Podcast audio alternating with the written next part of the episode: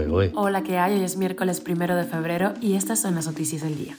Esto es Cuba a Diario, el podcast de Diario de Cuba con las últimas noticias para los que se van conectando. A pesar del acercamiento de los últimos meses, el gobierno de Estados Unidos ha reconocido que es difícil volver a los tiempos de Obama. Y la Embajada de Estados Unidos en Cuba dice que solo aceptará pagos en dólares. Estados Unidos ha aprobado más de 4.700 casos de paro humanitario a cubanos. Cuba aprueba la creación de un centenar de nuevas medianas y pequeñas empresas. Ha desaparecido otra joven cubana, esta vez en Cienfuegos. Esto es Cuba a Diario, el podcast noticioso de Diario de Cuba. Las cosas han cambiado desde que el presidente Barack Obama implementó una política de deshielo con el gobierno de Cuba. Y aunque en los últimos meses ha habido un acercamiento, el gobierno de Estados Unidos dice que no ve fácil volver a esos tiempos de lazos estrechos. Así lo expresó Benjamin Thief, el encargado de negocios de Estados Unidos en la Embajada de La Habana. El mundo ha cambiado desde la época de Obama y ahora tenemos que tratar con el mundo de hoy en día, declaró en entrevista con Associated Press. Thief define los actuales vínculos como correctos y pragmáticos y comentó que las medidas adoptadas en los últimos meses apuntan a mejorar la vida de las familias cubanas, pero destacó que no es fácil lidiar con las autoridades de Cuba. La relación con Estados Unidos, por razones históricas, políticas, de derechos humanos, es difícil, añadió el diplomático que se desempeña en la isla desde hace seis meses aproximadamente.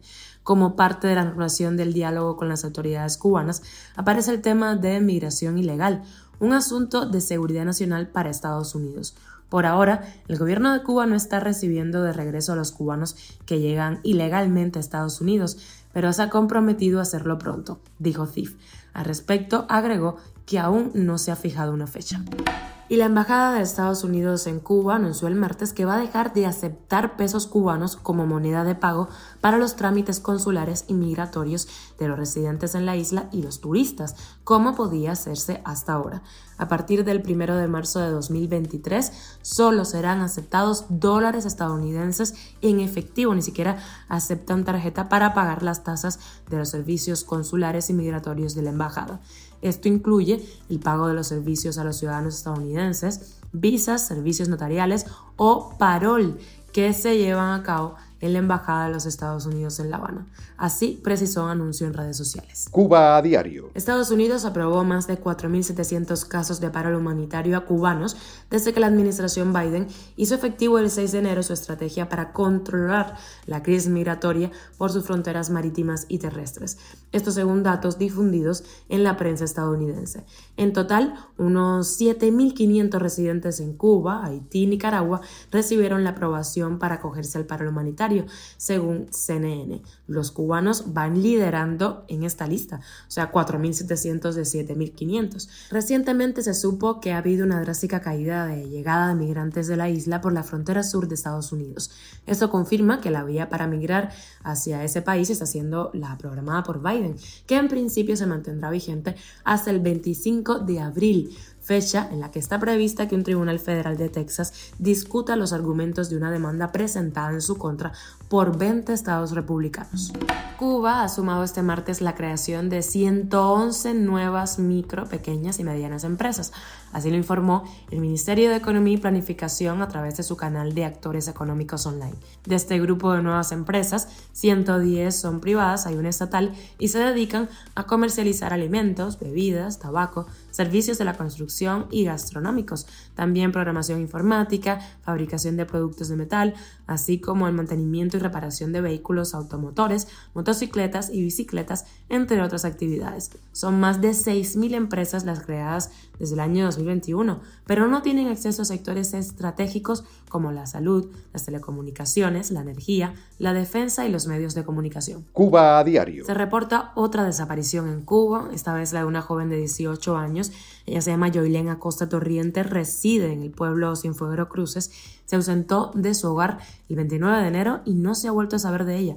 Ella le dijo a su familia y a sus amigas que iba a ser un mandado, se fue una bicicleta a todo terreno. En el momento de la desaparición, pues tenía joyas, un teléfono nuevo, así lo reportó su familia a Radio Televisión Martí. Según vecinos de la zona, la criminalidad ha aumentado en los últimos meses. La familia, desesperada, ha proporcionado un teléfono para comunicar cualquier indicio sobre el paradero de Yolien. Es el 551 848-91. 551-848-91. En Cuba, debido a la falta de información y estadística pública, es difícil saber las cifras exactas de desaparecidos. El acceso a Internet y a las redes sociales ha contribuido a la divulgación de estos casos que antes quedaban en el más oscuro olvido. Y de extra surtidito internacional, sin consenso el Congreso de Perú postergó nuevamente el martes la sesión para decidir el adelanto de las elecciones para este año, mientras cientos de manifestantes en el centro de Lima volvieron a exigir la renuncia de la presidenta Dina Boluarte. El Congreso suspendió por tercera vez desde el viernes la sesión para debatir y votar sobre el anticipo de elecciones y se citó para hoy, primero de febrero. Vamos a estar muy atentos de lo que sucede a lo largo del día. Y entra en vigor el veto ruso a la venta de crudo, la prohibición que permite a Putin excluir de la medida determinados suministros regirá hasta el próximo primero de julio de este año. Esto es Cuba a Diario, el podcast noticioso de Diario de Cuba, dirigido por Wendy Lascano y producido por Raiza Fernández. Gracias por estar con nosotros, por hacernos parte de tu rutina. Recuerda que estamos contigo de lunes a viernes. Esto es Cuba Diario, yo soy Wendy Lascano y te mando un beso enorme.